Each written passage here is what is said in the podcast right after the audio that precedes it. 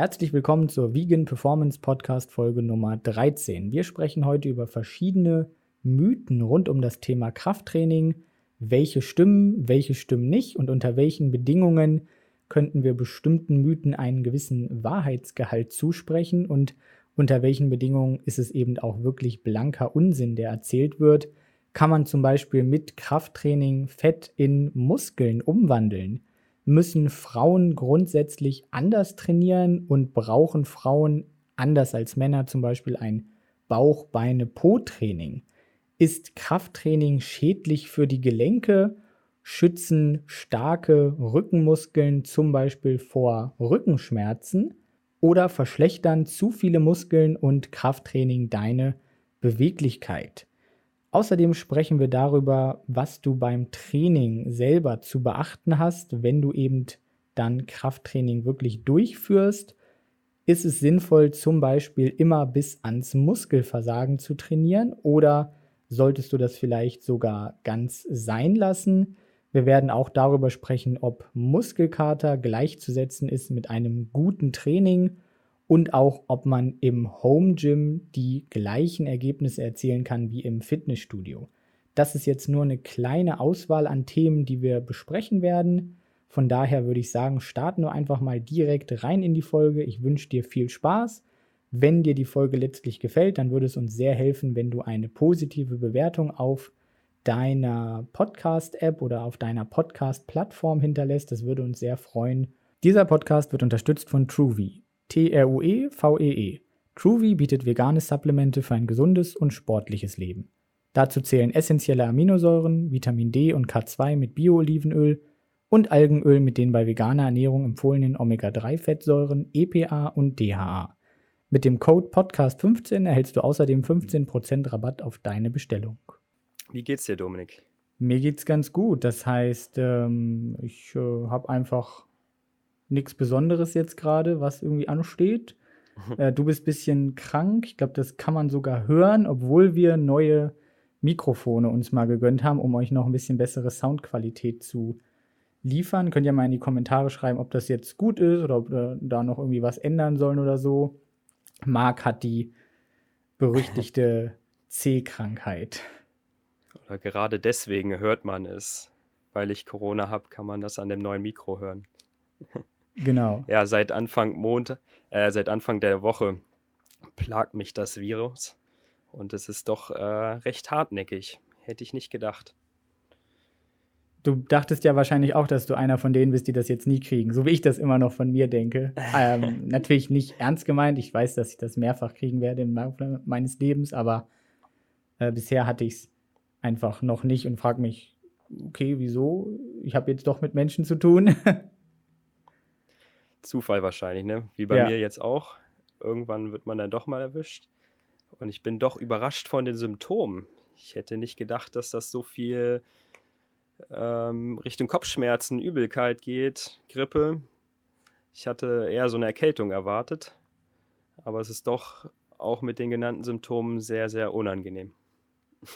Okay, wir haben ja in unserer letzten Solo-Folge, ne, nicht die letzte, die war ja mit Steffi, aber die Folge davor, die Folge 11, die war ja auch über das Thema Krafttraining, wo wir einfach so ein bisschen ein Grundkonstrukt geben wollten, was jetzt Trainingsplanung angeht. Warum ist das sinnvoll? Warum kann man diese Art Training eben machen? Warum sollte man das vielleicht auch machen?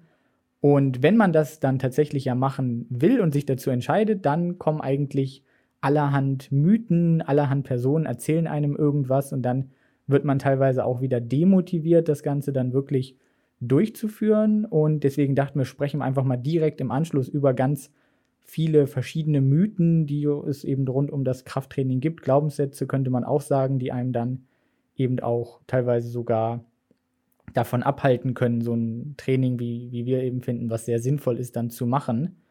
Und vielleicht kannst du erstmal den ersten Themenblock vorstellen, welche Mythen da im Umlauf sind. Ja, wir wollen im ersten Block über das Thema Körperzusammensetzung im Zusammenhang mit Krafttraining sprechen. Und da wäre der erste Mythos, der uns begegnet ist, du kannst durch Krafttraining Fett in Muskeln umwandeln, Dominik. Genau, das ist, glaube ich, so eine Aussage, wo viele auch dann zum Krafttraining hinkommen, weil sie eben denken, okay, ich habe irgendwie das Gefühl, ich muss Körperfett verlieren. Da haben wir auch schon eine eigene Folge drüber gemacht. Aus verschiedenen Gründen kann man das quasi machen. Und dann wird gesagt, okay, du kannst jetzt hier Krafttraining machen und dann wird dein Fettgewebe umgewandelt in Muskelgewebe. Und das funktioniert aber so nicht. Das heißt, man kann tatsächlich Fett abbauen und gleichzeitig Muskulatur aufbauen. Das geht. Aber letztlich sind das eben zwei unterschiedliche Gewebeformen und die kann man eben nicht ineinander umwandeln. Das funktioniert eben dann einfach nicht. Oder hast du da noch andere Informationen zu? Leider nicht, aber erfahrungsgemäß, was ich beobachte, geht es schon leichter, wenn man noch größere Körperfettreserven hat, als jemand, der wirklich sehr, sehr dünn ist und hat Schwierigkeiten hat, genügend Kalorien zu sich zu nehmen. Das liegt ja vielleicht auch daran, dass, um Muskeln aufzubauen, man eben im besten Fall, im Optimalfall einen Kalorienüberschuss braucht. Und jemand, der eben übergewichtig ist, der ist ja wahrscheinlich im großen Teil schon in diesem Überschuss, vielleicht nicht immer, aber doch immer mal wieder, sonst wäre die Person eben nicht übergewichtig geworden. Und dann fällt es ihr vielleicht eben auch leichter, das zu machen, wenn sie Muskeln aufbauen will. Und dann verändert sich ja vielleicht auch so ein bisschen die Körperform. Und dann hat man so den Eindruck, dass man eben jetzt mehr Muskeln hat und weniger Fett. Und dann könnte man ja auf die Idee kommen, das ist ineinander umgewandelt worden. Aber wahrscheinlich hat man eben Muskeln aufgebaut und Fett abgebaut. Oder hat eben einfach nur mehr Muskeln, die gleiche Fettmasse, aber mehr Muskeln. Und deswegen verändert sich eben schon die Körperkontur. Und so könnte ich mir vorstellen, ist dieser Mythos dann eben auch entstanden. Ja, das kann ich mir auch einfach gut vorstellen.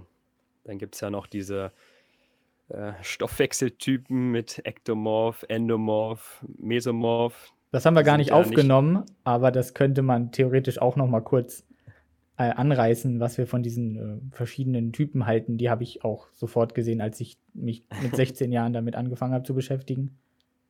Ja, ich glaube, die kennt fast jeder, ne? In dem Zusammenhang können wir das ja vielleicht direkt mal kurz erklären, was es damit auf sich hat. Genau, also das sollen quasi 3 verschiedene Körperformtypen sein, wo man sagt, es gibt quasi so einen ektomorphen Typen, den Hardgainer könnte man auch meinen, einer, der quasi von Natur aus irgendwie eher ein bisschen schlaksig ist, weniger Muskulatur hat, gleichzeitig aber auch weniger Körperfett. Und dann soll es eben die Leute geben, die von Natur aus eher zu Übergewicht neigen, dann aber auch eben mehr Muskulatur haben. Und dann soll es quasi so den Optimum-Typ geben, der eigentlich ohne irgendwas zu tun prinzipiell dann schon eher muskulös ist und auch gleichzeitig wenig Körperfett eben hat. Und ich würde sagen, zu jedem dieser Typen fällt mir ein Beispiel ein von einer Person, die ich kenne. Aber trotzdem würde ich sagen, diese Körpertypen in der Form gibt es so nicht. Und auch jemand, der eben sehr übergewichtig ist, kann natürlich Körperfett verlieren. Jemand, der quasi sehr dünn ist, ein Hardgainer ist, kann auch Muskulatur aufbauen. Und die wenigsten haben eben viele Muskeln und wenig Körperfett einfach durch Nichtstun. Also es gibt einfach auch keine wissenschaftlichen Belege jetzt für diese Körpertypen in dem Sinne. Nee, das ist so. Ja, zu unserem nächsten Mythos. Durch Cardio-Training haben wir mehr Fettabbau als durch Krafttraining. Genau, das ist, glaube ich, so ein beliebter Mythos, wenn man eben sagt, um Muskeln aufzubauen, muss ich natürlich Krafttraining machen und eben um schlank zu sein, um Körperfett zu verlieren, muss ich eben dann Cardio-Training machen. Und tatsächlich kommt es aber ja auf die Kalorien an, die man eben dann zu sich nimmt, die man verbraucht. Und Krafttraining verbraucht natürlich auch Energie. Und dementsprechend kann man eben auch prima über Krafttraining jetzt Energie verbrauchen, Kalorien verbrauchen und dann eben abnehmen. Natürlich kann man durchaus ein Ausdauertraining mal länger durchführen. Vor allem, wenn man eben trainierter ist, dann kann man natürlich auch mal 3 Stunden laufen, 3 Stunden Fahrrad fahren, 4 Stunden, 10 Stunden meinetwegen. Da hat man natürlich einen größeren Kalorienverbrauch als jetzt jemand, der 1,5 Stunden Krafttraining macht, und jetzt 3 Stunden oder 5 Stunden Krafttraining zu machen, ergibt einfach aus der Trainingsperspektive keinen Sinn. Und daher ist das vielleicht auch so ein bisschen gekommen. Aber im Prinzip kann man mit beiden Formen genau gleich gut Fett verlieren, weil es eben einfach auf die Kalorien ankommt. Man muss kein Cardio-Training machen, auch um Fett zu verlieren. Ja, können mir vorstellen, dass dieser Mythos auch noch aus der Men's Health oder Apotheken-Umschau-Zeit kommt, wo es hieß, dass du mindestens 30 Minuten Training machen musst, damit die Fettverbrennung so richtig ankurbelt, dass alles andere nicht funktioniert. Das ist auch so ein Mythos, als wir uns darauf vorbereitet haben, ist mir ja auch ganz oft begegnet. Ich kann das immer gar nicht glauben, dass Leute das glauben, aber das ist natürlich auch etwas, wo, denke ich, viele dann das denken. Und letztlich ist halt die Fettverbrennung etwas, was immer läuft.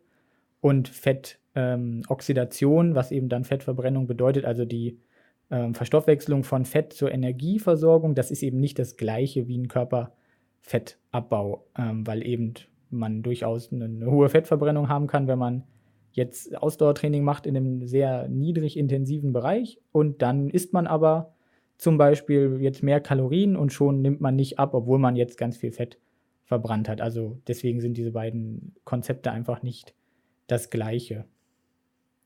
Andererseits ist dann gut zu wissen, dass man mit Krafttraining eben auch gut Fett verbrennen kann, weil man einfach seinen Gesamtenergiebedarf damit erhöht, ne? Und das ist das ja, was letztlich zählt. Genau, und ne, die Fettverbrennung startet nicht erst nach 30 Minuten. Es kommt einfach auf die Intensität an. Wenn wir sehr intensiv trainieren, dann sammelt sich Laktat an. Das heißt, das ist ein primär kohlenhydratlastiger Stoffwechsel. Und wenn wir eben dann eher weniger Intensität haben, dann verbrennen wir eben eher Fett. Und das aber dann quasi auch schon ab Minute 1 oder ab Sekunde 1 quasi. Ja. Nächster Mythos, den ich gestern auch in Form von einem coolen Reel gesehen habe. Sit-Ups führen zu Sixpacks. Und was kam dann da in dem Reel? Was war die Aussage da? Ach, das war eine Katze, die lag auf dem Boden und hat sowas in der Art wie Sit-Ups gemacht. Ja, die habe ich auch gesehen. Ich glaube, die ist gerade viral. Könnte sein. Also das ist so dieser Mythos, ich muss quasi Bauchtraining machen, um Bauchmuskeln zu bekommen. Das würde ich sagen, ist ja nicht mal ein Mythos. Obwohl könnte man sogar auch als Mythos sehen, dass man eben Bauchtraining machen muss, um Bauchmuskeln zu bekommen, aber ich muss natürlich irgendwie meine Bauchmuskeln trainieren, sonst kriege ich keine Bauchmuskeln. Ob ich das jetzt mit Bauchtraining machen muss, da werden wir noch drüber sprechen, aber im Prinzip kriegt man halt ein Sixpack dadurch, dass man wenig Körperfett hat und nicht dadurch, dass man jetzt sehr dicke Muskeln hat. Also ich kann nicht so dicke Muskeln haben, dass ich meinen dicken Bauch oder mein Körperfett im Bauchbereich dann quasi damit wegkriege. Das geht eben nicht. Das ist eine Kombination aus wenig Körperfett und viel Bauchmuskeln quasi. Das geht dann Richtung diesen Glaubenssatz, lokale Fettverbrennung am Bauch durch Sit-Ups. Es brennt, also geht das Fett weg. Genau, ist auch so ein Glaubenssatz, ne, dass man dann quasi da lokal Fett verbrennen kann und das funktioniert eben nicht. Das ist großteils genetisch vorprogrammiert, wo wir zuerst Fett verlieren und wo als nächstes dann. Und letztlich muss ich eben prinzipiell einen sehr niedrigen Körperfettanteil bekommen, um den meisten Teil eben dann zu reduzieren. Also ein Bodybuilder hat einfach einen sehr geringen Körperfettanteil zum Beispiel und dann sind eben ein Großteil seiner Muskeln eben gut sichtbar und welche dann aber doch noch ein bisschen bedeckter sind und welche nicht, das ist eben großteils genetisch, das können wir nicht beeinflussen. Ja, sage ich den Leuten auch immer wieder, ihr braucht nicht jedes Training 3 Bauchübungen, macht eine Übung, die euch Spaß macht, macht das regelmäßig und wenn ihr wirklich Muskulatur aufbauen wollt, dann macht das, wenn ihr im Kalorienüberschuss seid. Ansonsten reichen da auch Grundübungen für, um das Level zu halten und von der Optik ist es wirklich der Körperfettanteil, der darüber entscheidet. Genau, das ist ja auch ein weiterer Punkt, da kommen wir, glaube ich, noch, ne? Also, wie wähle ich meine Übungen aus? Brauche ich Isolationsübungen zum Beispiel? Ich glaube, das kommt noch, oder? Das kommt noch, haben wir auch. Genau. Okay, dann nächster Punkt. Lass uns zur nächsten Frage übergehen, genau. Viele Wiederholungen formen die Muskeln, wenige Wiederholungen bauen Masse auf. Genau, das ist dieser Mythos, dass man eben sagt, dass viele Wiederholungen die Kraftausdauer primär trainieren und dann wollen die Frauen vor allem sich eben tonen. Sie wollen eben nicht dicke Muskeln, sondern sie wollen gut geformte Muskeln quasi haben. Und das haben wir auch schon in der anderen Folge besprochen, ist Toning eigentlich ein Begriff für das gleichzeitige Vorkommen von relativ viel Muskulatur, auch bei Frauen dann, und eben recht wenig Körperfett. Also es ist gar nicht ein spezieller Zustand, den die Muskeln jetzt in irgendeiner Form erreichen können durch eine spezielle Trainingsform, sondern es ist eben einfach relativ viel Muskulatur und recht wenig Körperfett, was zu diesem getonten Aussehen quasi führt. Und viele Muskeln aufbauen tue ich eben prinzipiell mit einem anstrengenden Training. Das kann durchaus auch mit vielen Wiederholungen sein, da werden wir auch noch zu kommen. Aber klassischerweise sind es eben diese 8 bis 12 Wiederholungen, wo ich dann quasi einen Muskelaufbau habe, einen Hypertrophiebereich habe. Und da müssen dann auch die Leute trainieren, die eben dann einen getonten Körper irgendwie haben wollen. Also jetzt 30 Wiederholungen zu machen, nur weil man dann mehr Wiederholungen macht, und das ist aber ein sehr leichtes Training, das ist dann nicht zielführend, das bringt dann eher weniger.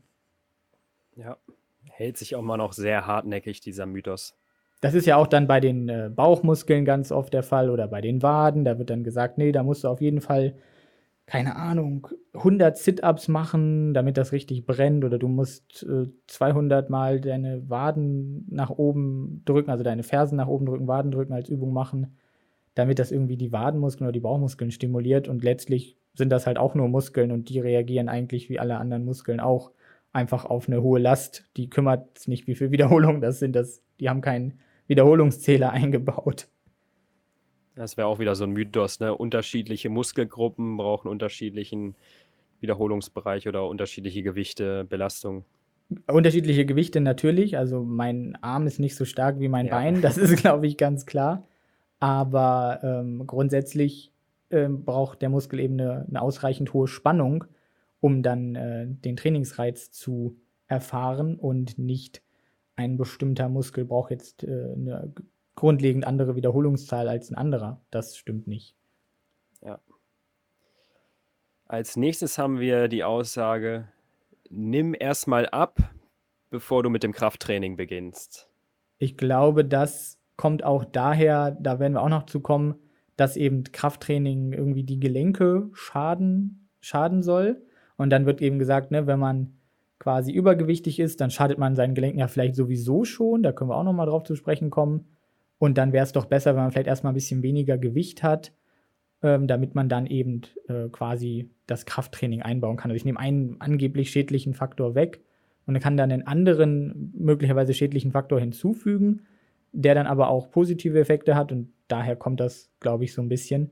Und ich würde aber, glaube ich, sogar das Gegenteil sagen. Ich würde sagen, zum Beispiel jemand, der jetzt wirklich sehr, sehr übergewichtig ist, der hat natürlich in den meisten Fällen wenig Freude daran zu laufen, zum Beispiel als Cardio-Training jetzt. Und der hat aber meistens kein Problem, jetzt sich auf eine Bank zu legen und dann Gewicht hochzudrücken oder Bizeps-Curls zu machen oder meinetwegen in einer Beinpresse zu sitzen und dann Gewicht wegzudrücken. Ne? Also das ist, glaube ich, dann für viele sehr übergewichtige Menschen sogar auch irgendwie erstrebenswerter oder lohnenswerter, das als Trainingsform vielleicht zu machen. Wie siehst du das? Ja, das stimme ich absolut zu. Ich höre das tatsächlich auch sehr oft, habe diese Empfehlung sehr oft gehört. Ich glaube, da wurde begründet mit hormonellen Effekten, dass es besser wäre, aufgrund eines geringeren Östrogenspiegels erstmal Körperfett abzubauen und dann mit Krafttraining zu starten. Ich glaube, das hat seinen Ursprung in Bro-Science, Forenwissen und Ähnlichem.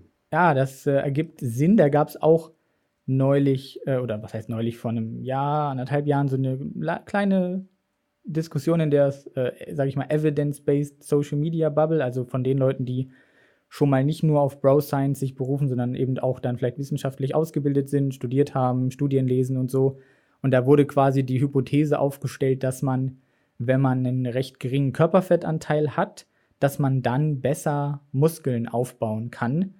Und das ist nach dem aktuellen Kenntnisstand, so wie ich die Diskussion verfolgt habe, so wie ich mir die Daten angeguckt habe, nicht der Fall. Also jemand, der quasi jetzt einen Körperfettanteil von 10% hat, kann nicht besser Muskeln aufbauen als jemand, der jetzt einen Körperfettanteil von 20 oder 30% hat.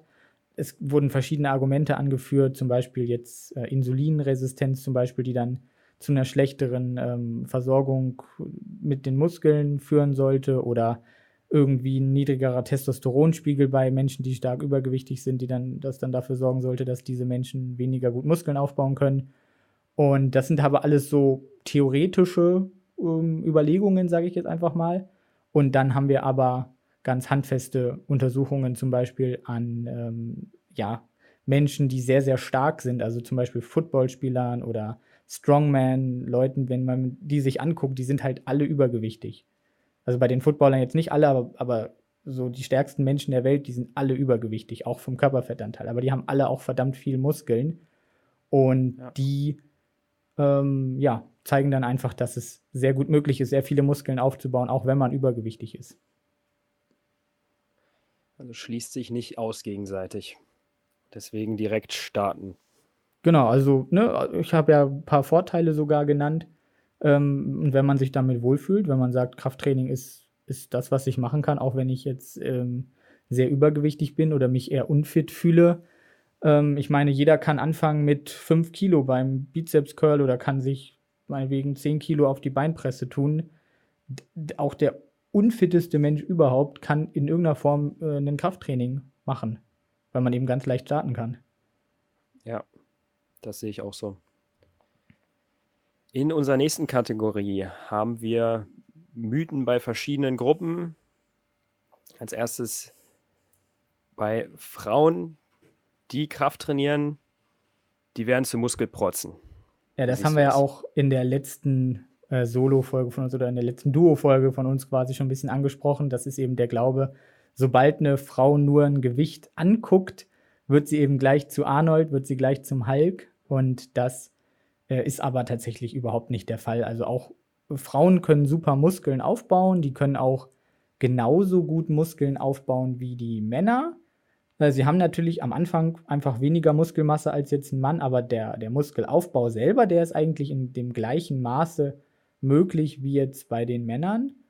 Und dementsprechend braucht aber auch eine Frau einfach mehrere Jahre bis eben sogar Jahrzehnte, um wirklich ihr Limit an Muskelmasse aufzubauen. Und selbst das passiert ja nur unter optimalen Bedingungen, die die wenigsten im Alltag haben, weil wir eben alle nicht professionelle Bodybuilder sind, sondern irgendwie noch einen Job haben und Kinder und Haustiere und einen Haushalt und so weiter. Und andererseits haben Frauen natürlich auch ein geringeres Limit. Also der Muskelaufbau funktioniert genauso gut, aber Frauen können einfach dann weniger Muskeln insgesamt aufbauen, wenn sie jetzt nicht mit Steroiden nachhelfen. Das heißt, die Frauen, die dann wirklich sehr männlich muskulös sind, die viele sich dann immer so vorstellen, die haben dann in den meisten Fällen auch nachgeholfen mit Steroiden. Und die Frauen, die dann aber so aussehen, wie eben viele Frauen aussehen wollen, die haben einfach nur ein wirklich adäquates Krafttraining gemacht und sind dann eben muskulöser als die Durchschnittsfrau, aber sind dann eben eigentlich immer noch recht weiblich vom Körper her, würde ich sagen. Mhm. Ja, ist schade, dass viele dadurch abgeschreckt werden, weil sie denken, sie würden dann so aussehen wie eine Bodybuilderin, obwohl sie wirklich mit hartem, intensivem Training in Anführungszeichen nur so aussehen, wie sie sich das wünschen würden. Genau. Bei Männern ist natürlich nichts anderes. Da denken auch viele, dass man schnell sonst wie aussieht, aber auch da gehört eine Menge Aufwand dazu, ne? Wir wissen es beide. Genau, auf jeden Fall. Ja, nächste Frage in der Kategorie. Frauen müssen anders trainieren als Männer. Also zum Beispiel Bauch-, Beine-, Po-Training ist Pflicht.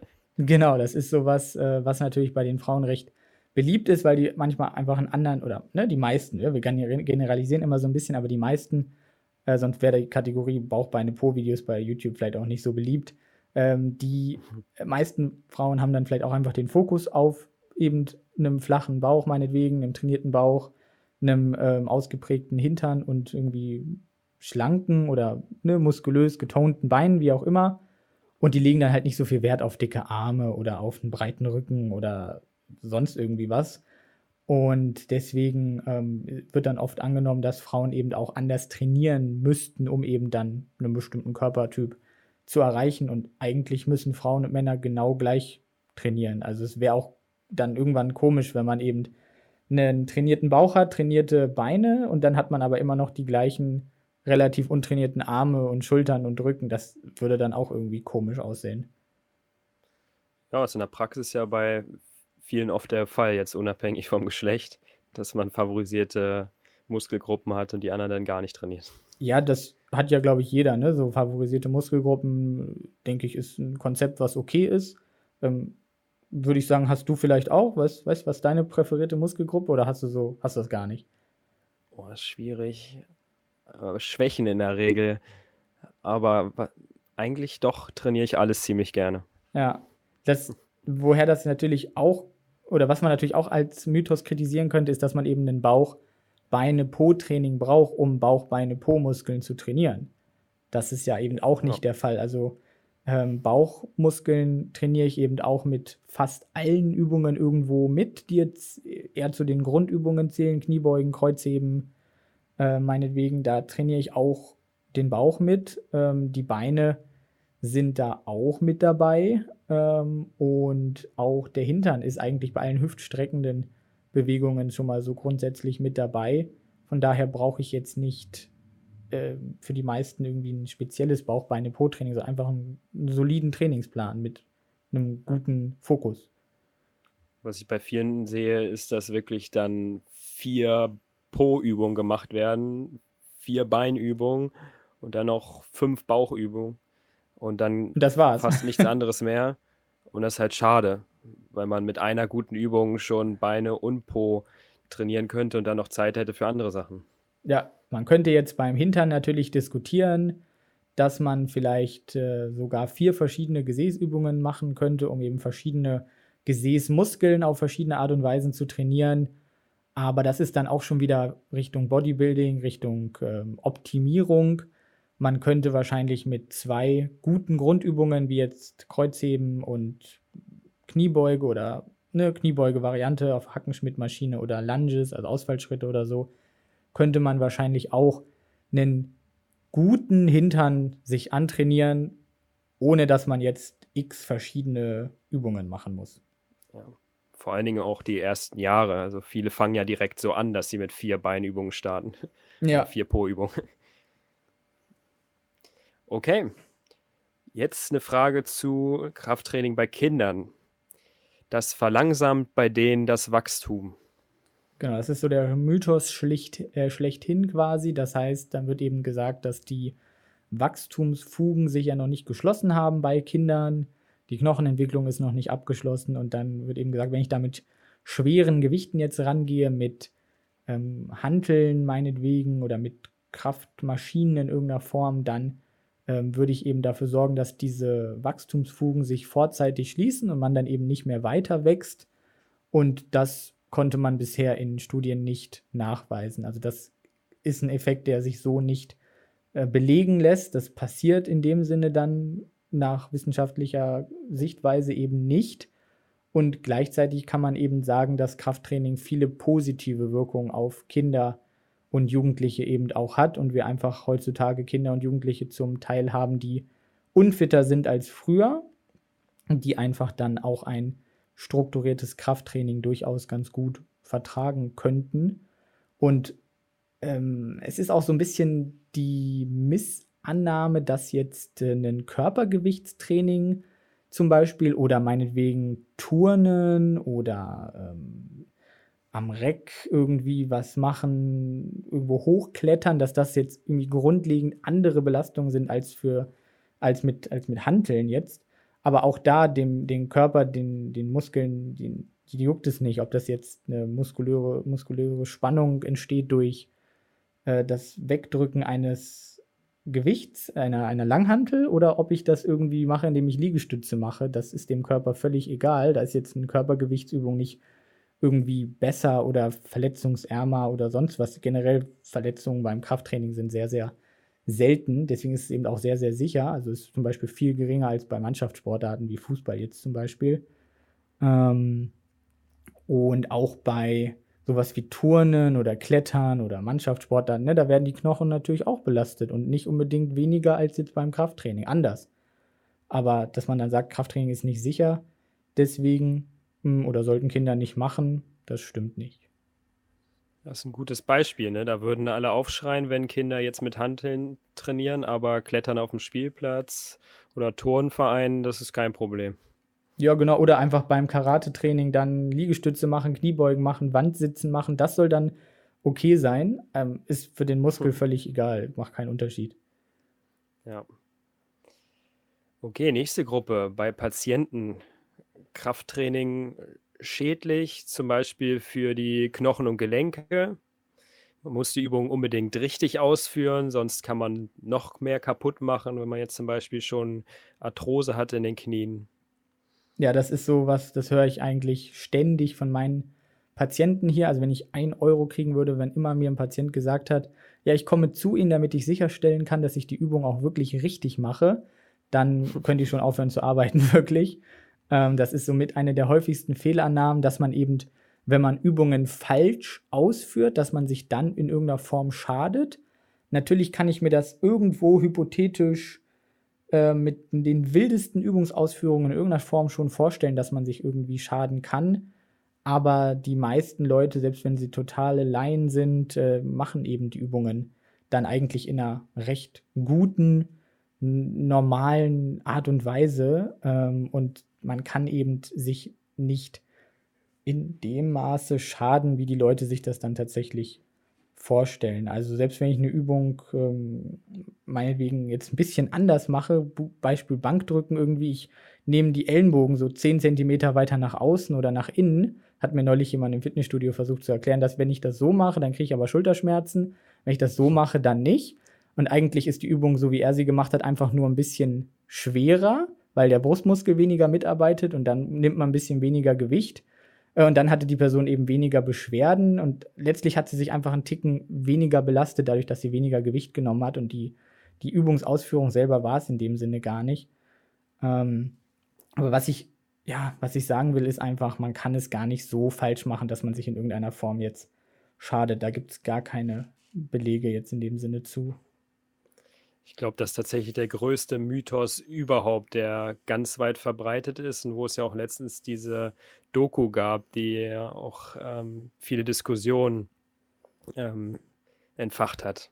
Genau, das war eine Doku von dem Funk-Kanal, öffentlich-rechtliches Fernsehen, gesponsert quasi. Die haben ja auch verschiedene YouTube-Kanäle mittlerweile und STRG-F ist so einer, auch mit über 1 Million Followern schon. Und die hatten eben so einen Beitrag quasi, wie gefährlich Krafttraining ist. Und dann werden Ärzte zitiert und Physiotherapeuten, die sich scheinbar überhaupt nicht mit der wissenschaftlichen Datenlage auseinandergesetzt haben, die nur das wiederholen, was man irgendwann vor 20, 30 Jahren vielleicht mal gesagt hat oder gehört hat, was damals schon nur theoretisch war.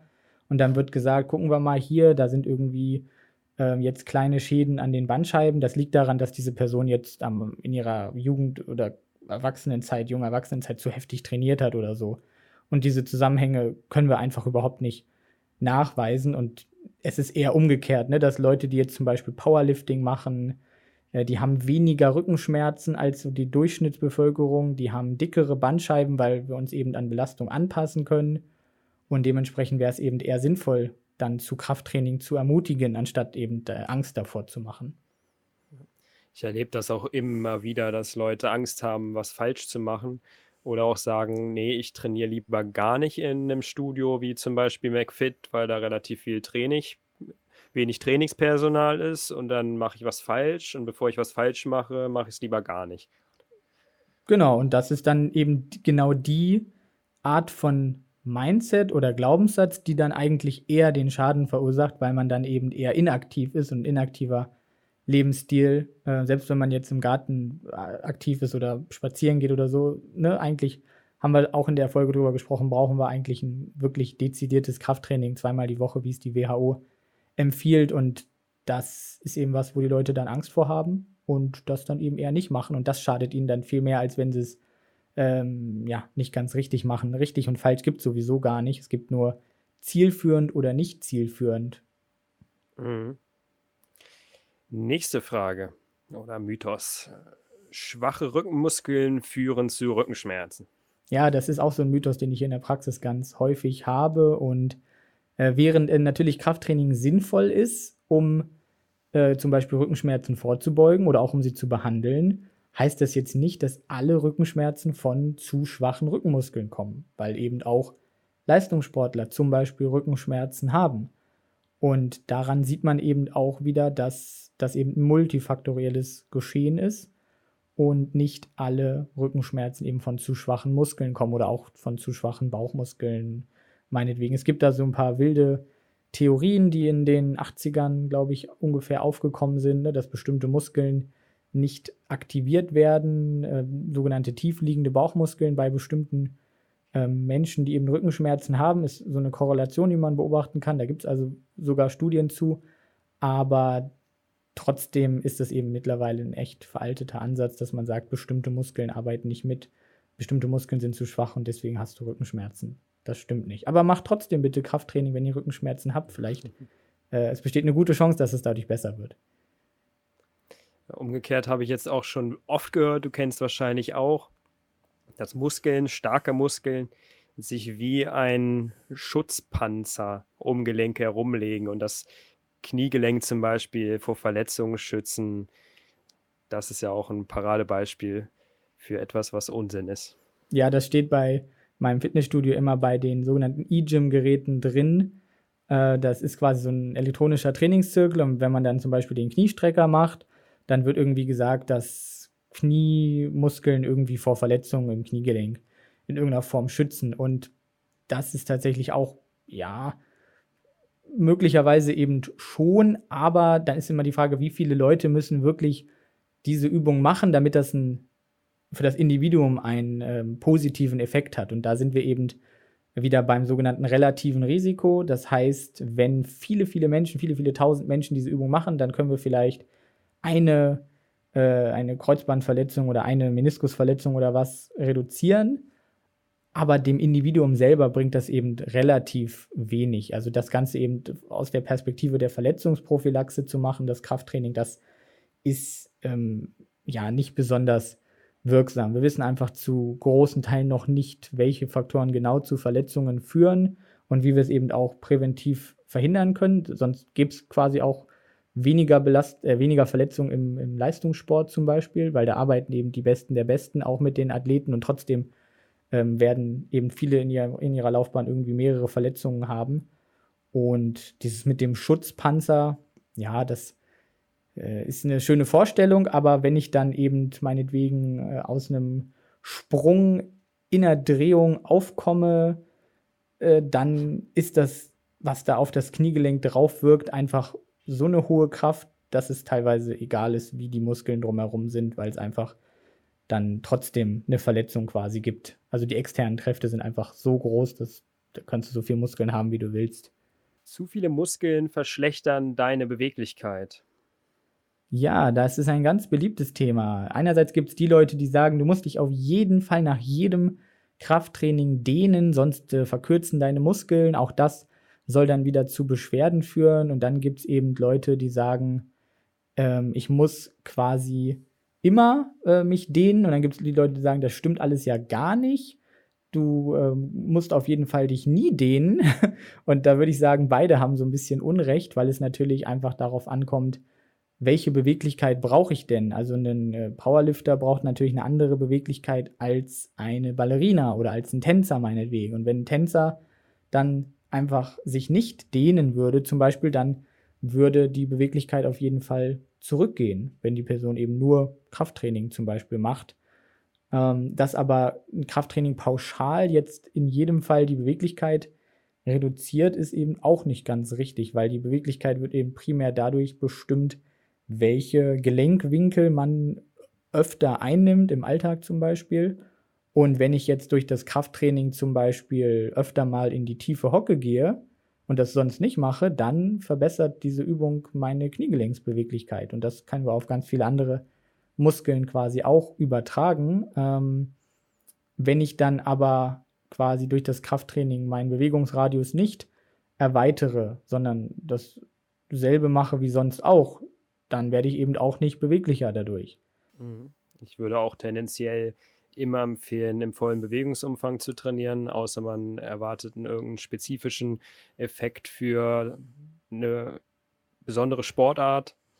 Aber ansonsten kann es sogar erfahrungsgemäß bei mir dienlich sein, die Beweglichkeit zu verbessern. Genau, also wir haben ja einfach ein großes, es kommt drauf an, also von wem wir reden, welche Beweglichkeit braucht diese Person, wie hat sie sich vorher bewegt, das sind viele Faktoren, die da mit reinspielen bei der Frage, ob Krafttraining jetzt eben per se unbeweglich macht und per se ist es auf jeden Fall nicht.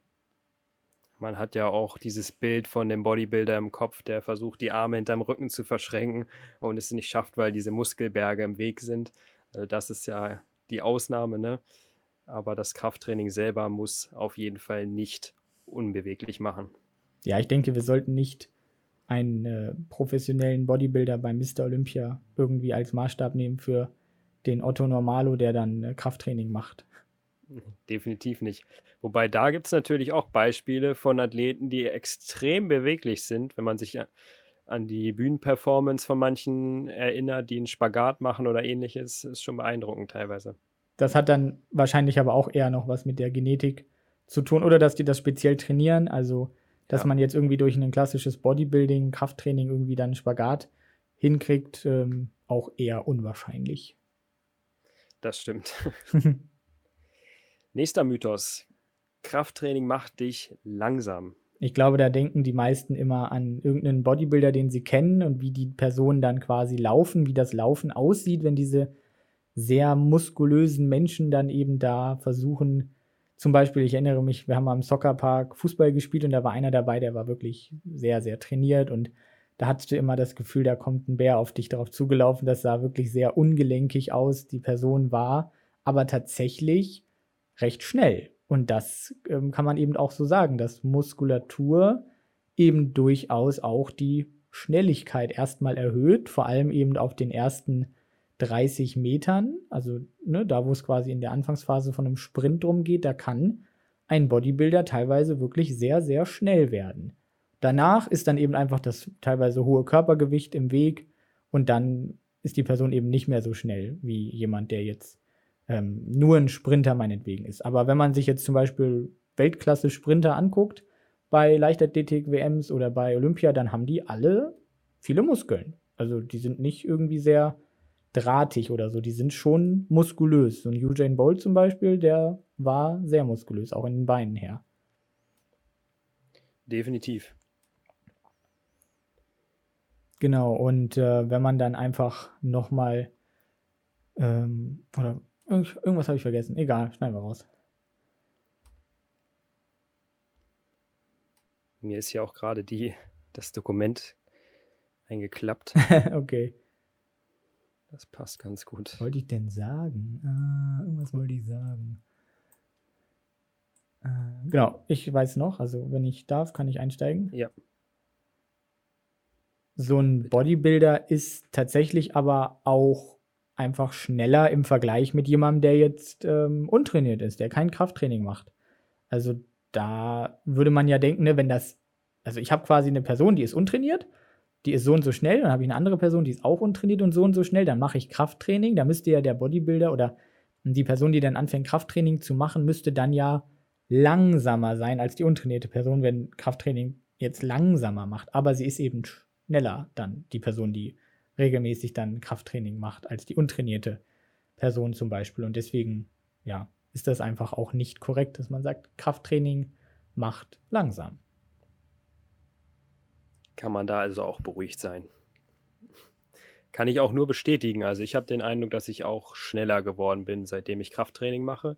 Früher als Kind, als ich noch Leichtathletik gemacht habe, da waren es nur so die Ausdaueraktivitäten, denen ich gut war. Aber Kraft oder die Sprintdisziplin, da war ich nicht so gut. Und das ist besser geworden tatsächlich. Kann ich mir ganz gut vorstellen, dass das so ist. In der nächsten Kategorie haben wir Mythen, die das Training selbst betreffen. Und zwar kennt man da den Klassiker, je mehr, desto besser.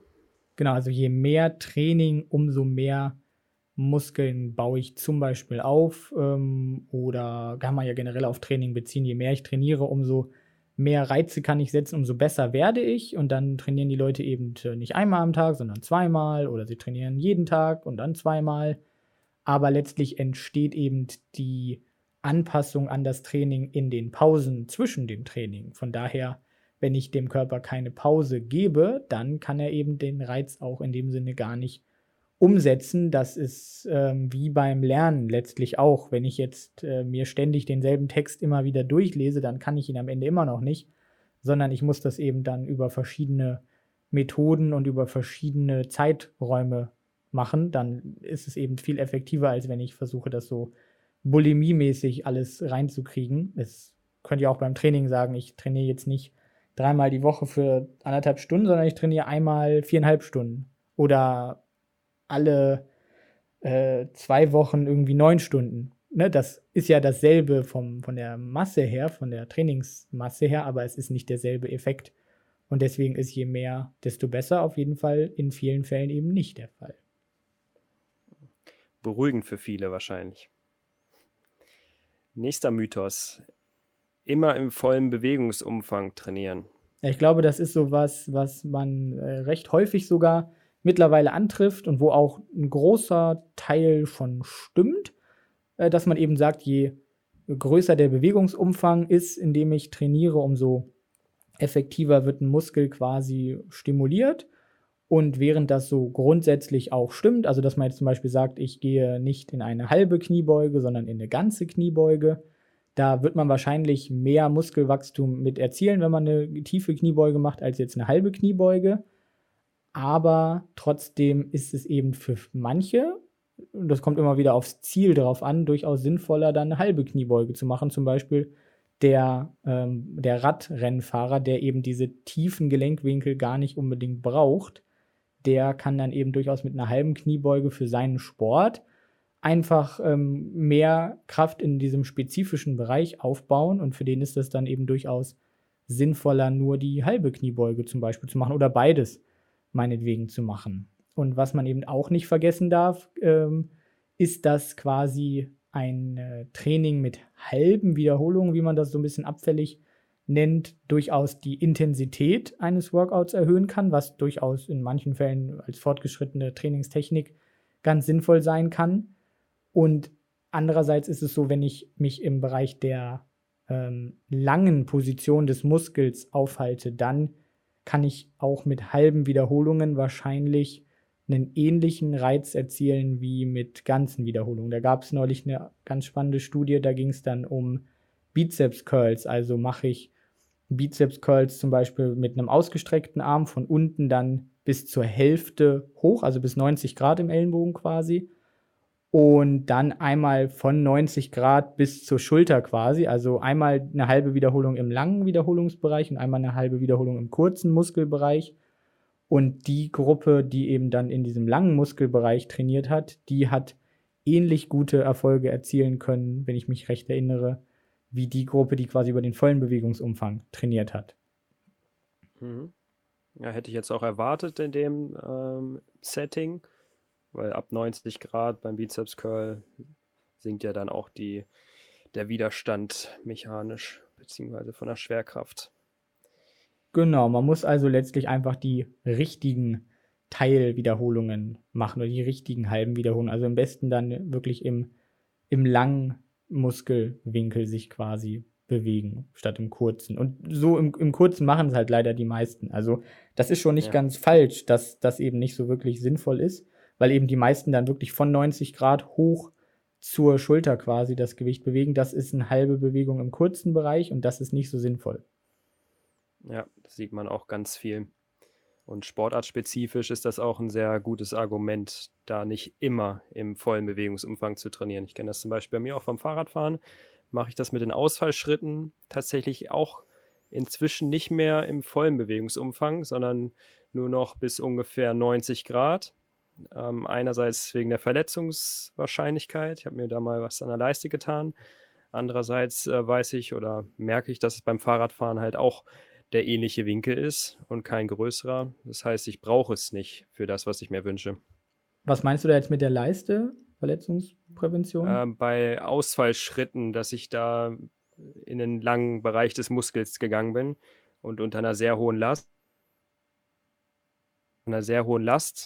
Und da habe ich mir mal was an der Leiste kaputt gemacht. Okay, aber das ist ja jetzt auch wieder so eine Aussage, die wir nicht pauschalisieren können. Also das würde jetzt ja bedeuten, dass man das nicht machen sollte, weil man dann erhöhtes Risiko hat, dass man sich an der Leiste was tut. Und das ist bei dir halt passiert.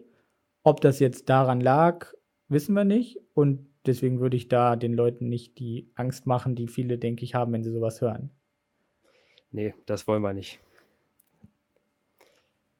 Nächster Mythos. Mehr Muskelkater gleich besseres Training. Genau, das sind viele, die dann sagen, ich hatte einen richtig starken Muskelkater, das war bestimmt ein Top-Training. Oder die eben sagen, oh, mein Training hat überhaupt keinen Muskelkater ausgelöst, ist das überhaupt richtig? Und letztlich hat man halt einen Muskelkater, vor allem dann, wenn man was Ungewohntes macht. Also einen Bodybuilder, der dann auf einmal Tennis spielt, der hat dann Muskelkater oder umgekehrt genauso. Und deswegen ist ein Muskelkater eben etwas, was eigentlich sowieso nur so die ersten 2, 3 Trainings irgendwie auftreten sollte. Wenn das regelmäßig auftritt, dann läuft bei der Trainingsplanung irgendwas verkehrt. Und ein Muskelkater ist eben ein Indikator für Muskelschäden, also kleine Mikrorisse im Muskel, und ist aber kein guter Voraussager für Muskelwachstum. Also wenn man jetzt mehr Muskelkater hat, dann heißt das nicht, dass man mehr Muskeln aufbaut, sondern wenn man eben dauerhaft Muskelkater hat, dann wahrscheinlich sogar weniger, weil dann eben irgendwas bei der Trainingsplanung nicht stimmt. Oder ich komme sogar ins Übertraining rein, das möchte man ja auch nicht. Genau, das meine ich ja, ne? Wenn man immer Muskelkater hat, dann läuft irgendwas bei der Regeneration falsch, dann läuft wirklich irgendwas bei der Trainingsplan oder bei der Ernährung oder bei beiden oder bei sonstigen wichtigen Regenerationsfaktoren, Schlaf, Stress meinetwegen, da läuft dann irgendwas verkehrt einfach. Deswegen sollte man auch nicht Muskelkater jetzt immer suchen. Das ist nicht sinnvoll und deswegen sollte man das nicht tun. Oder auch zu lange Pause zwischen den Einheiten. Das habe ich jetzt bei mir auch beobachtet. Zweiersplit, also Oberkörper, Unterkörper, bei jeweils nur einmal die Woche gemacht und dann auch dadurch höchstwahrscheinlich jedes Mal Muskelkater gehabt, weil ich dann zwischen den Einheiten schon wieder Rückschritte gemacht habe. Mhm. Genau, da hättest du vielleicht ein bisschen öfter trainieren können. Geht vielleicht gerade bei dir nicht. Ja. Das war die Konsequenz, deswegen jetzt auch auf Ganzkörper gewechselt. Mhm. Okay. Nächster Mythos. Wer nicht mehrmals pro Woche trainiert, kann es genauso gut ganz bleiben lassen.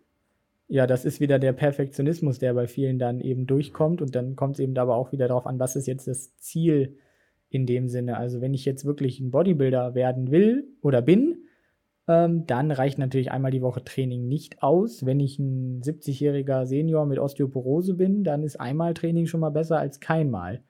Und man verdirbt den Leuten einfach damit auch dann überhaupt den Anfang, indem man sagt, ja, wenn du nicht mindestens 3-mal die Woche trainierst und nicht mindestens 8 Übungen hast, dann bringt das gar nichts. Und letztlich bringt es ja natürlich schon eben was. Es bringt weniger, aber es bringt halt trotzdem was.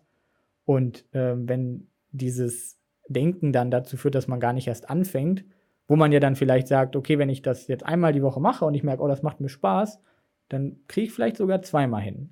So, da kommt man dann ja gar nicht erst hin, wenn man gleich das gar nicht anfängt.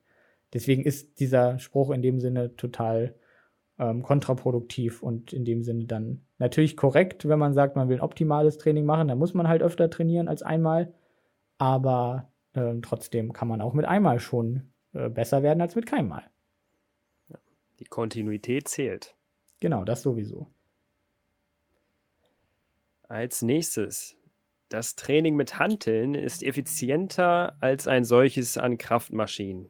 Das habe ich tatsächlich sogar noch in einigen Büchern, die ich hier stehen habe, gelesen. Wir haben es im Studium, glaube ich, auch hin und wieder gehört, immer wieder diskutiert. Da wird dann eben gesagt, das Training an freien Gewichten hat noch so eine gewisse koordinative Komponente. Das ist dann auch die andere Seite der Medaille vielleicht, wenn man sagt, dass ein Training mit Hanteln irgendwie anspruchsvoller auf der einen Seite ist als jetzt ein Training an Maschinen, und deswegen ist es zum Beispiel dann auch für Kinder oder soll es für Kinder irgendwie schädlicher sein, weil es halt schwieriger ist, weil man es richtig ausführen muss. Mit einer Maschine wird man quasi geführt.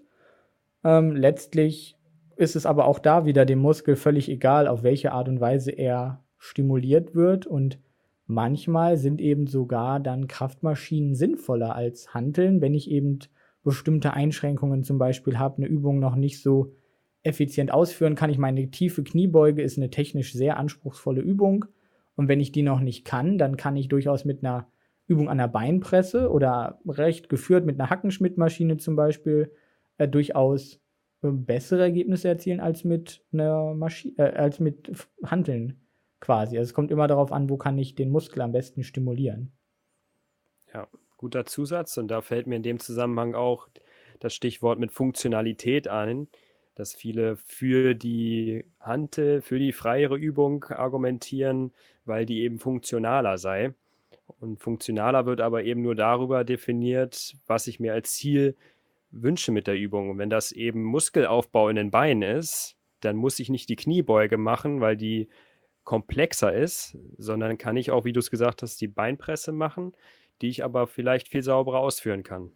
Genau, also funktional kommt ja von Funktion. Da müsste man eigentlich schon selber drauf kommen, dass dann quasi die Funktion ist, Muskeln aufzubauen. Wenn die Funktion ist, eine bessere Kniebeuge hinzukriegen, dann muss ich halt eine Kniebeuge machen, klar. Aber sonst kann ich auch eine Beinpresse gehen. Oder bestes Beispiel wäre ja auch, bestimmte Muskeln können eben einfach durch komplexe Langhantelübungen nicht in optimaler Weise trainiert werden. Dazu zählt dann zum Beispiel auch der sogenannte Rectus femoris, das ist der gerade Oberschenkelstreckmuskel, der übers Knie geht. Der wird nur in optimaler Weise trainiert, wenn ich eine isolierte Kniestreckbewegung zum Beispiel an der Kniestreckermaschine mache. Und dementsprechend ist dann die Maschine wiederum sehr viel sinnvoller für diesen Muskel als eine Kniebeuge. Würde, glaube ich, der Markus Ruhl unterschreiben, der trainiert oder hat, glaube ich, fast nur an Maschinen trainiert. Und wie man sieht, kann man damit auch sehr gut Muskeln aufbauen. Ja, ich würde eine Kombination aus beiden Sachen empfehlen, einfach auch, weil ein Langhanteltraining eben ja durchaus wegen der koordinativen Komponente auch einfach noch ein anderes Körpergefühl eben schult, aber es sollte einen eben nicht abhalten, Krafttraining zu machen, wenn dann so Leute sagen, ja, du musst aber mit freien Hanteln trainieren, sonst lass es lieber ganz bleiben, dann verschreckt man die Leute halt auch wieder und das ist dann nicht sehr sinnvoll. Ja, für den Alltag finde ich es auch sinnvoll, sicher Treppenstufen laufen können, wenn man auch Grundübungen macht, die nicht nur an Maschinen sind, sondern auch mit Langhanteln und Kurzhanteln. Genau. Als nächstes Training auf instabilem Untergrund. Ja, das ist so diese funktionale Schiene, die du schon angesprochen hast. Und da wird quasi dieser Effekt des Langhanteltrainings, der eben koordinativ anspruchsvoller ist, quasi auf die Spitze getrieben. Und dann macht man nicht nur Kniebeugen, sondern dann macht man Kniebeugen auf einem Wackelbrett oder man macht Kniebeugen auf einem Petsyball oder man hat sowas wie eine Slashpipe, wo man quasi eine Wasserröhre auf dem Rücken hat, wo sich das Wasser so nach links und rechts bewegt, was dann das Chaos-Moment, ich muss immer noch an diese Broschüre denken, die wir da vorgesetzt bekommen haben im Studium, das soll das Chaos-Moment quasi verbessern und dadurch soll man mehr Muskeln aufbauen und letztlich ist wahrscheinlich sogar eher das Gegenteil der Fall, also man würde wahrscheinlich sogar weniger Muskeln aufbauen, wenn man eben zum Beispiel eine Kniebeuge auf einem Petsyball macht oder auf einem Wackelbrett, weil man einfach viel weniger Gewicht nehmen kann und letztlich ist das Gewicht ja das, was den Muskel interessiert. Und wenn ich dann quasi eine Kniebeuge mit 100 Kilo mache und auf dem Petsyball schaffe ich sie dann nur mit meinem eigenen Körpergewicht, dann ist es halt einfach effektiver, das ohne wackeligen Untergrund zu machen. Ist, glaube ich, eine Sache, die einfach sehr gut viral geht im Moment bei TikTok, Instagram, wenn man so ganz verrückte Übungen macht. Ja, gestern Abend auch gesehen, ja, auf dem Sofa. Ja. Auf dem Sofa was?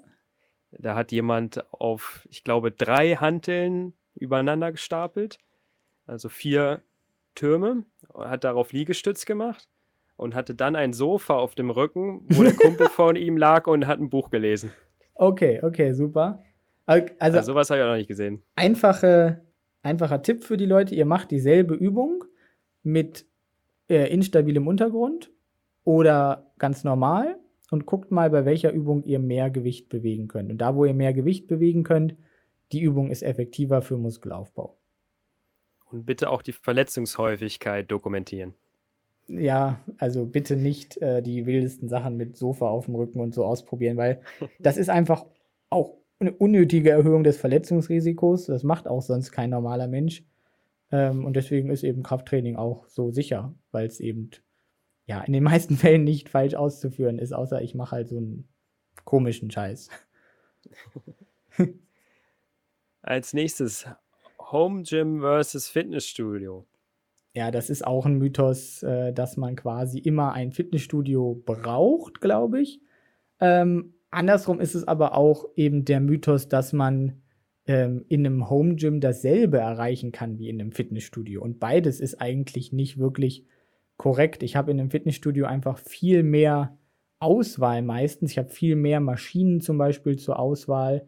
Und auch deswegen kann ich eben in einem Fitnessstudio optimaler trainieren, wenn ich jetzt einen Bodybuilding-Anspruch habe. Aber trotzdem kann ich auch mit einem Home-Gym mit relativ geringem Aufwand, mit einer Langhantel, Kurzhanteln, ausreichend Gewichten, einer Langhantel, eine Bank quasi, eine Hantelbank, die man vielleicht noch schräg stellen kann und einem Hantelrack und vielleicht noch einer Klimmzugstange, da habe ich schon ein super Setup, wo ich wirklich sehr viel mitmachen kann.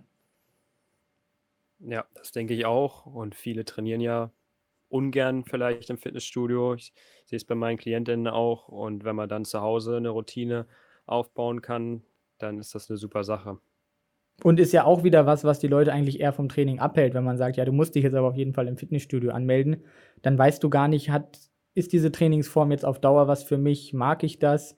Da musst du gleich einen Vertrag für 24 Monate abschließen. Hast das vielleicht sogar schon mal gemacht? Hast dann gemerkt, nee, gehst ja doch nicht hin. Naja, dann machst doch erstmal 3 Monate in deinen eigenen 4 Wänden. Guck, ob es was für dich ist. Mit Körpergewichtsübungen meinetwegen auch. Und wenn du dann merkst, du hast da Bock drauf, du willst noch mehr, dann lohnt sich halt auch ein Fitnessstudio. Meistens ist die Einstiegshürde von der Motivation dann höher, wenn man zu Hause ein Training machen muss. Aber wenn man es einmal schafft... Meinst du, dass die Leute zu Hause quasi eine höhere Hürde haben als im Fitnessstudio? Zumindest meine persönliche Theorie. Also ich empfinde es als schwieriger, zu Hause ein Training zu starten, als im Fitnessstudio. Da fährt man hin und startet dann auch. Für mich ist das auch so. Aber für viele, mit denen ich arbeite, ist es genau umgekehrt. Das heißt, die haben quasi die Hürde, ins Fitnessstudio zu fahren und... wenn sie zu Hause trainieren können, dann motiviert sie das viel mehr. Okay, das ist spannend. Das können wir ja mal unseren ZuhörerInnen in den Kommentaren als Abstimmung auftragen. Genau, sagt mal, wo ihr am liebsten trainiert und warum. Okay, als nächstes. Nur schwer macht schwer. Das Wiederholungskontinuum. Genau, das hatten wir ja am Anfang schon so ein bisschen angesprochen. Jetzt kommen wir eben darauf zurück. Das heißt, das ist dieser klassische Bereich, 8 bis 12 Wiederholungen mit einem meinetwegen Gewicht von, weiß ich nicht, 60% der Maximalkraft oder 80% oder irgendwo dazwischen. Da kann ich quasi die effizientesten Muskelerfolge erzielen. Also da habe ich quasi den besten Effekt für Muskelwachstum. Das steht in jedem Ratgeber drin. Wenn du Muskeln aufbauen willst, dann machst du am besten irgendwie 8 bis 12 Wiederholungen. Und mittlerweile weiß man aber, dass wenn die Nähe zum sogenannten Muskelversagen groß genug ist, und das heißt nicht, dass man zum Muskelversagen hin muss, aber sobald diese Nähe groß genug ist, kann ich auch mit recht leichten Gewichten einen gleichwertigen Hypertrophie-Stimulus erzeugen als mit schwereren Gewichten. Also wenn ich jetzt zum Beispiel 30 Wiederholungen mache mit einem bestimmten Gewicht und ich könnte dann nur noch 1 oder 2, dann ist das wahrscheinlich gleich gut, wie wenn ich 10 Wiederholungen mache und ich könnte nur noch 1 bis 2. Ja, das ist auch eine Sache, die viele, glaube ich, noch gar nicht wissen. Ist auch relativ neu, setzt sich das jetzt gerade so durch, dass eben dieses Wiederholungszahlenkontinuum eben 1 bis 5 ist Krafttraining im Sinne von wirklich nur Kraft, 8 bis 12 ist irgendwie Hypertrophie und dann 20 bis 30 ist Kraftausdauer. Das ist so diese klassische Einteilung. Im Englischen gibt es dann noch den Bereich Power. Aber diese klassische Aufteilung, die bricht eben immer mehr auf, je mehr das untersucht wird. Mhm. Als nächstes haben wir Isolationsübungen für jede Muskelgruppe sind notwendig.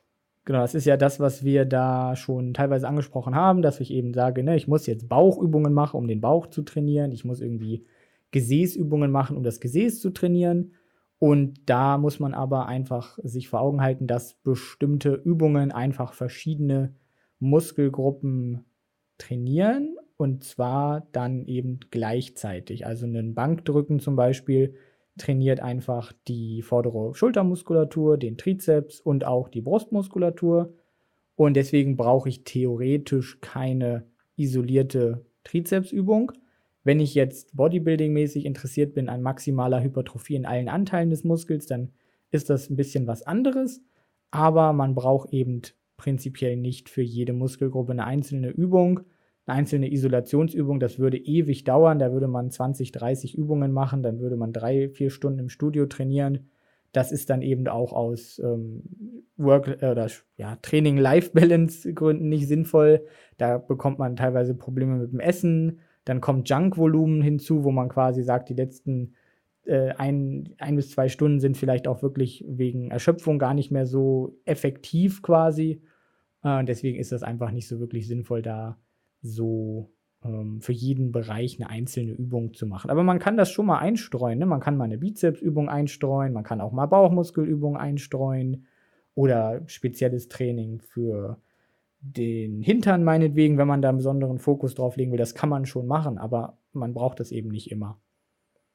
Seien wir mal ehrlich, macht ja auch Spaß, Isolationsübungen, aber wirklich in jedem Training, für jede Muskelgruppe, mehrere Isolationsübungen sind dann doch nicht praktikabel. Ja, auch mehrere Übungen in einem Training sind in den meisten Fällen nicht sinnvoll. Also mehrere Übungen für denselben Muskel, irgendwie dann Bizeps-Curls mit der Langhantel, dann noch Bizeps-Curls mit der Kurzhantel, dann noch Bizeps-Curls am Kabelturm und dann noch an der Maschine oder so, habe ich schon oft gesehen.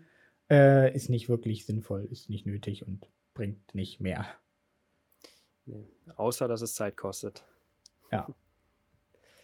Als letztes haben wir hier auf der Liste immer ans Muskelversagen trainieren.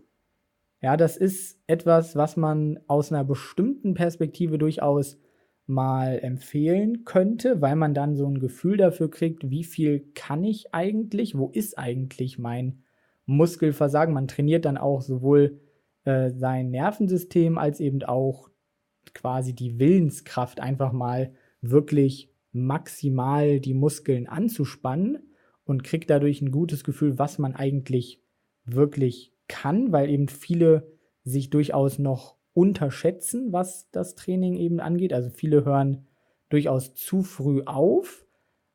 Auf der anderen Seite ist es so, wenn ich immer bis ans Muskelversagen dann trainiere und wirklich ans echte Muskelversagen, also wo der Muskel wirklich nicht mehr kann, also nicht da, wo ich nicht mehr will, sondern da, wo der Muskel nicht mehr kann. Wenn ich das immer mache, dann habe ich wahrscheinlich einen überproportionalen Anstieg von Erschöpfungssymptomen mit der Zeit und das kann dann sogar die Trainingserfolge schmälern. Und deswegen ist das nicht sinnvoll, immer in jedem Fall und in jedem Training und bei jeder Übung bis ans Muskelversagen zu trainieren. Also es gibt auch verschiedene Intensitätstechniken, Dropsets, Rest-Pause-Sets, halbe Wiederholungen, Partnertraining, quasi konzentrisches, exzentrisches Training, wo man irgendwelche fancy Sachen macht, die das sehr viel schwerer machen, die aber dann nicht zu besseren Erfolgen führen. Und daher weiß man einfach mittlerweile, dass Intensität zwar sehr, sehr, sehr, sehr wichtig ist, aber mehr bedeutet eben nicht immer noch mehr Erfolg dann in dem Sinne. Ich würde dann noch den Zusatz nennen, dass es auch wieder ganz darauf ankommt, ne?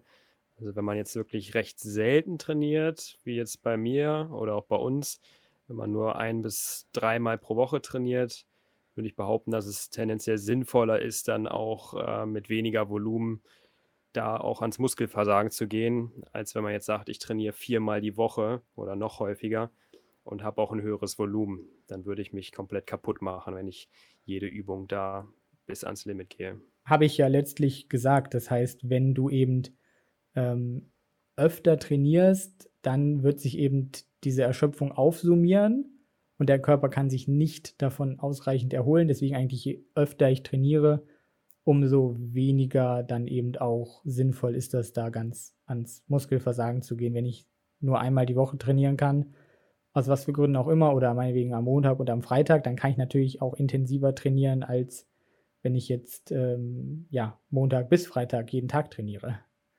was nicht sinnvoll ist, ne? Aber so ein Split-Training zum Beispiel, das geht. Ja, Dominik, erzähl mir doch mal zum Abschluss jetzt, wie lange du schon Krafttraining eigentlich machst und wie du dein Training so gestaltest.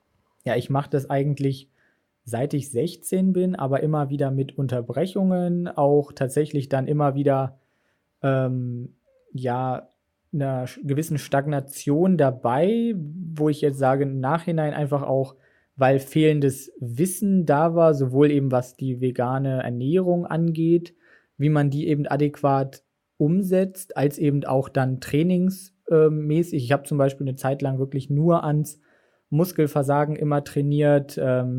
Auch was die Übungsauswahl angeht, weiß ich jetzt mittlerweile viel mehr, wie man das genau macht als früher. Also früher war es wirklich so, dieses Men's Health-Wissen, ne? Irgendwie, das trainiert die Muskeln, aber welche sind jetzt eben wirklich wichtig und welche sollte man nur mal so zwischendurch einstreuen zum Beispiel. Das ist ein enormer Fortschritt, den ich da gemacht habe, wo ich sage, das ist dann wirklich sehr, sehr zielführend, wie ich es aktuell mache. Mir fällt es prinzipiell auch immer sehr schwer, viel zu essen und ich habe relativ viel Projekte, immer viel zu tun, was natürlich auch freiwillig ist, klar. Und das ist so eine Kombi, wo ich immer wieder rausgeworfen worden bin nach so 1-2 Jahren. Und deswegen sehe ich auch so aus, wie ich aussehe, obwohl ich halt quasi schon länger trainiere, halt immer wieder mal nicht und dann immer wieder doch. Und wenn, dann eben adäquat, dann auch wirklich mit ganz guten Erfolgen. Gerade bin ich auch tatsächlich jetzt knapp 2 Jahre wieder dabei, habe aber immer noch Bock quasi. Also ich kriege das jetzt viel besser hin, sowohl vom Essen als auch von der Motivation und von meinem restlichen Leben zum Beispiel.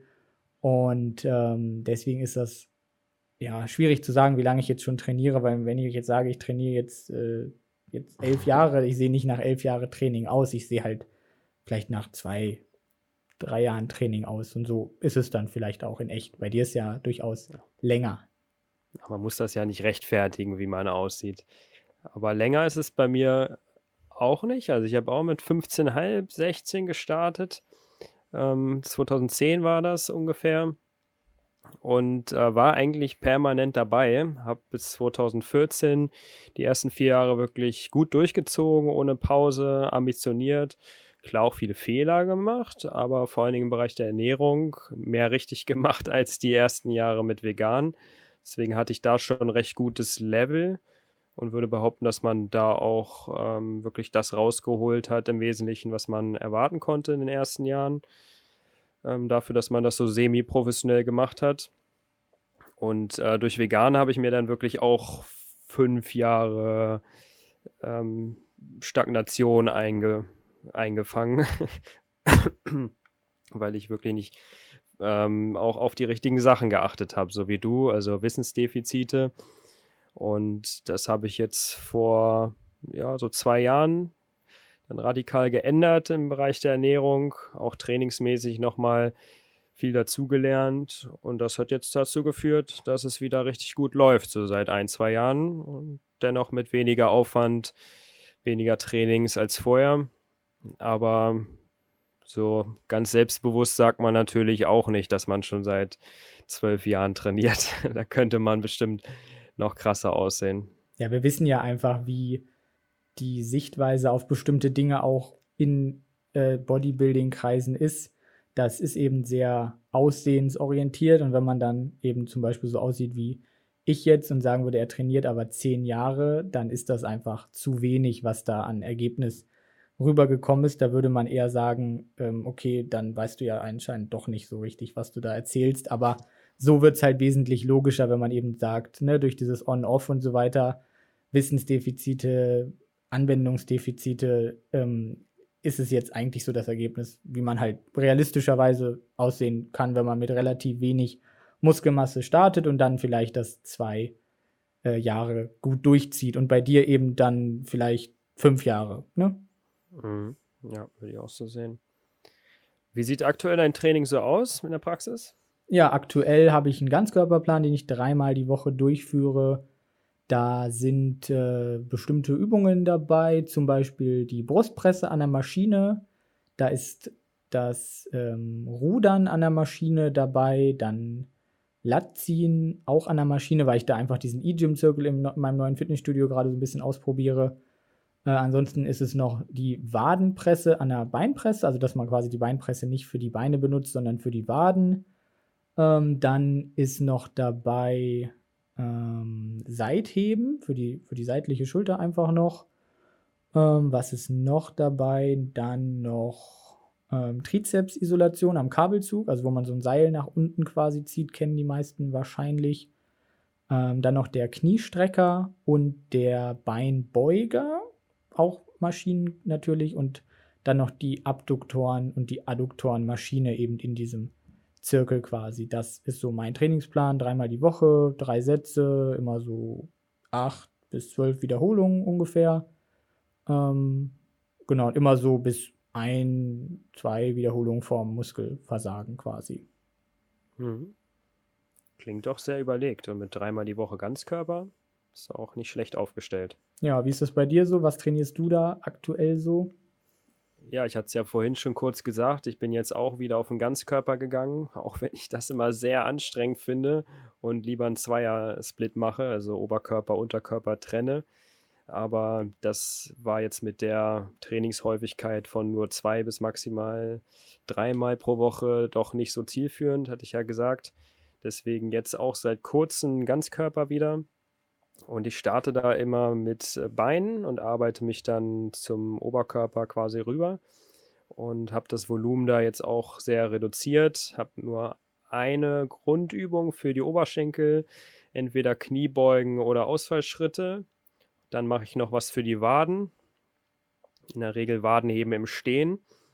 Und dann gehe ich schon zum Oberkörpertraining über, da auch gerne mit Grundübungen. Kurzhantelbankdrücken zum Beispiel oder auch Seilzug für die Brust, Butterfly, Langhantelrudern für den Rücken und dann noch was für die seitliche Schulter.